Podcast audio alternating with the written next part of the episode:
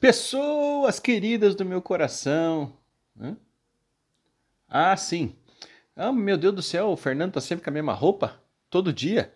É que eu gravei esses vídeos todos no mesmo dia, né, minha gente? Então, é... e também não fica reparando na roupa, tá? Nem no violão, nem nos livros, nem no pingômetro aqui, o pingômetro, aqui o pingômetro.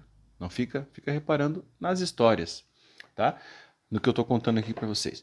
E esse vídeo, como eu é, disse no final do outro, é sobre a minha, o início da minha carreira.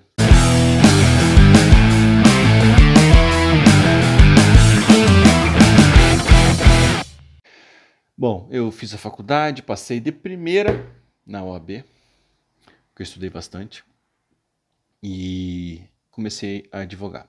Eu advogava no final da faculdade, eu fazia estágio com o Dr. Humberto Giotto, que me ensinou muito, foi o estágio no escritório que eu mais aprendi. Antes disso, eu trabalhei sempre na, na em órgão público, que pagava melhor, né? e eu tinha não tinha de onde tirar mais dinheiro, precisava daquele trabalho, não poderia ganhar o dinheiro de merreca de estagiário, que você estagiário aí sabe bem que é uma merreca que você recebe, sobretudo na área jurídica. Então eu precisava trabalhar em órgão público, mas quando da OAB eu resolvi sair. Resolvi sair para estudar para a OAB, entrei depois no escritório, não foi antes, não, eu entrei no escritório do Humberto Giotto, já no final da faculdade, para ter uma experiência com o escritório de advocacia. E aí eu saí dele para estudar para a OAB e passei e comecei a trabalhar. Peguei a OAB e tal. Uh, e comecei a trabalhar no escritório, que já não existe mais. Trabalho, trabalhava lá com muitos amigos, amigos que são amigos meus até hoje. E era muito divertido. A gente cantava, a gente zoava e de vez em quando a gente até trabalhava. E lá eu fiquei um bom tempo.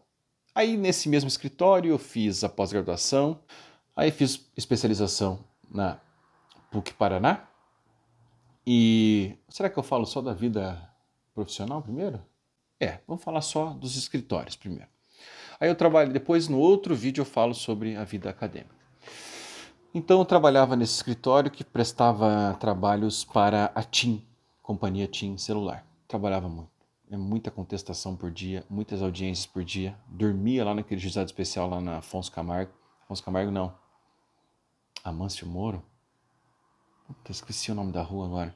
Lá no Alto da 15, quando o juizado era lá. É... Trabalhávamos bastante. Muito, muito, muito mesmo. Eu fazia, para ter uma base, todos os recursos, todos os recursos dos juizados especiais cíveis, dos casos da TIM, no, no estado do Paraná. Recolhia as guias, fazia os recursos, protocolava as petições físicas e ainda ia para as audiências. Tá? Foi uma escola, chicote estralava lá e a gente aprendeu muito. Depois fui para um outro escritório que era do Banco do Brasil, mas aí cansei. Cansei de, de, de advogar, estava emburrecendo, sabe? Trabalhar com a mesma coisa. E eu tenho um espírito assim mais livre. É difícil trabalhar num lugar fechado, sabe?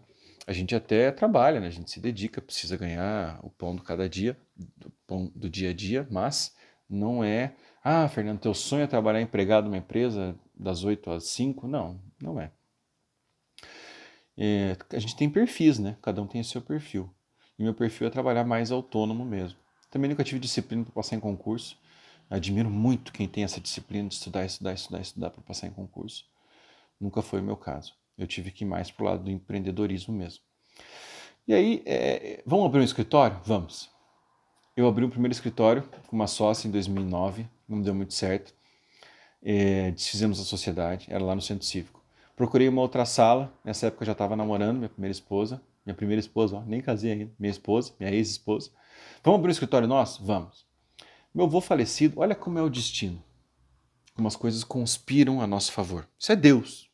Né? Eu não tenho religião nenhuma, mas eu acredito muito em Deus, nessa energia que nos une, que faz a planta crescer, o sol nascer, a gente respirar. Isso é Deus para mim.